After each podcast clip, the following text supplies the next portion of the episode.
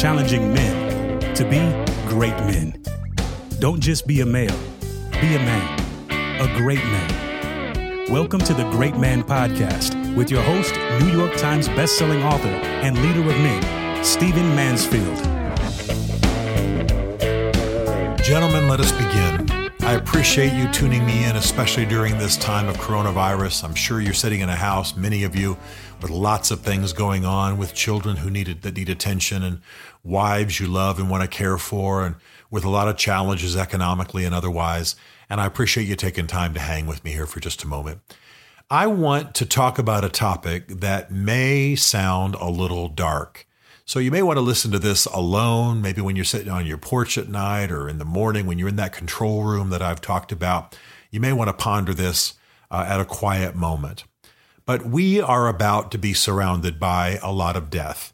I don't think the estimates are near correct, but I'm not going to speak as a medical expert because I'm not one. Um, I do think we're going to have an exceptional amount of death in our lives in the near future, especially this week uh, that's coming up uh, because this is the time when we really um, have the the curve hit its height. We're going to hit the apex in the next seven to ten days after I record this podcast and it's posted.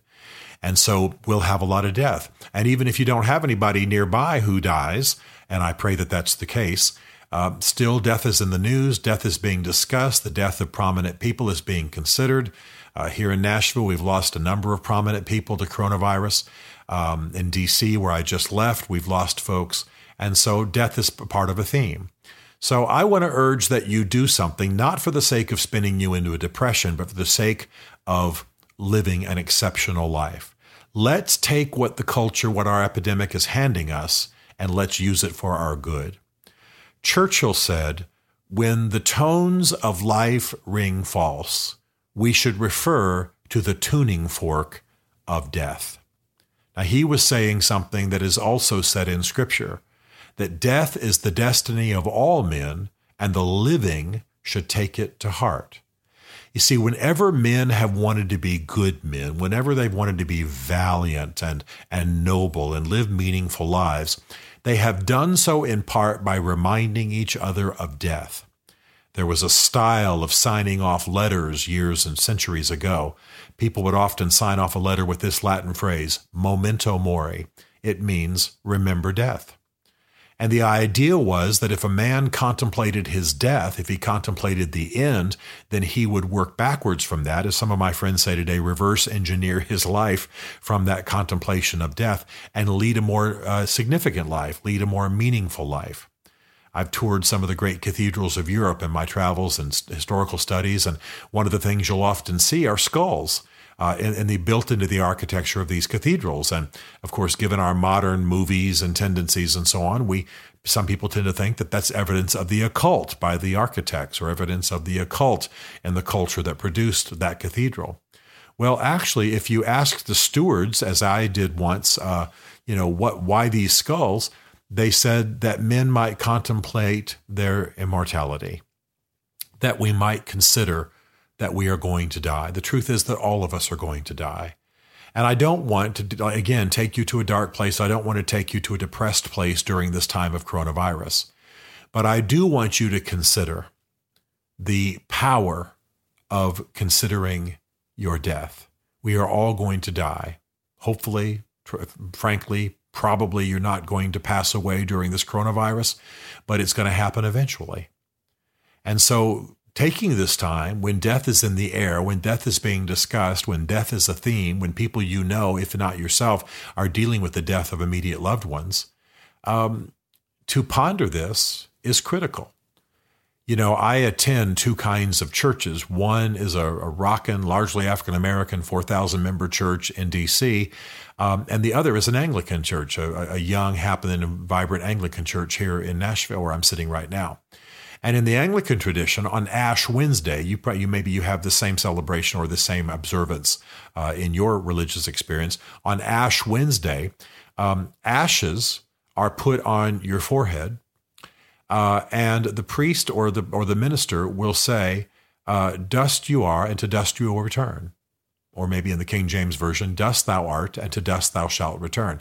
It's reminding us of our mortality. It's reminding us that we're going to be put in the ground. It's reminding us that one day we will pass away. So it's a healthy thing and not a depressive thing to consider that one day you will breathe no more. One day your body will decay. One day your spirit will leave your body and you will go on into eternity. And what will you have wanted your life to be in the meantime? What will you want to have said of you? What will you want to have done? What impact will you want to have had? What will you want your life to mean in the face of God? What will you want to be remembered about you? These are important things. And as you sit in the control room of your life in the coming days, during this coronavirus, with difficulty around us and some difficulties facing us, even if you're not directly affected by this thing, other than just having to stay home and eat and watch TV, I urge you to contemplate death. I urge you to make this personal. I urge you to consider that you will shake off this khaki coil, and that by contemplating that and thinking about who you are and who you want to be, that you will live a more meaningful life. You'll live a, dip, live a deeper life. Uh, you'll live a more consequential life. I like the phrase, even though somebody said it flippantly live every day as though it were your last, for one day you're sure to be right on this day that I'm recording this, I'm going to tell the people I love that I love them. I'm going to do good deeds. I'm going to do whatever I can from my isolation to love and to extend and to post things that help people and to record podcasts like this and to write and to love my children and to send gifts and to do everything I feel that. I, and then tonight, when I lay my head upon my pillow, I will have lived this day as though it was my last. I'm not living in some depressed mode. I don't expect to die every minute. I expect to live years more. But I still think about each day as though it might be my last. And if this were my last day, what would I want to say to my wife? What would I want to say to my children? What would I want to? What plans would I want to have in place? Uh, is there anything I need to fine tune of the legacy I'm planning to leave? Is there anything I need to fine tune of the way that I'm impacting the world, et cetera, et cetera, et cetera? So I urge you to do the same thing. Don't get depressed. Don't go dark. Don't let it pull you into a black hole. But do consider your life. And by the way, that also means there's some celebration. And this day, when Bev and I are locked in our home here in Nashville and going about our lives, fortunately, a lot of our lives is online and we can. Uh, and, and we, we can continue our work, and a lot of my speaking just gets rescheduled to later in the year and things like that. Most of our businesses are done can be done online, so we're fine. But there's going to be some celebration today. There's going to be a raising of a glass. There's going to be some laughter. There's going to be some fun. There's going to be some romance. Because that too is part of living every day as though it were your last, because one day you're sure to be right. Contemplating death, odd though it sounds, is one of the tactics, one of the arts of being a great man. So contemplate death.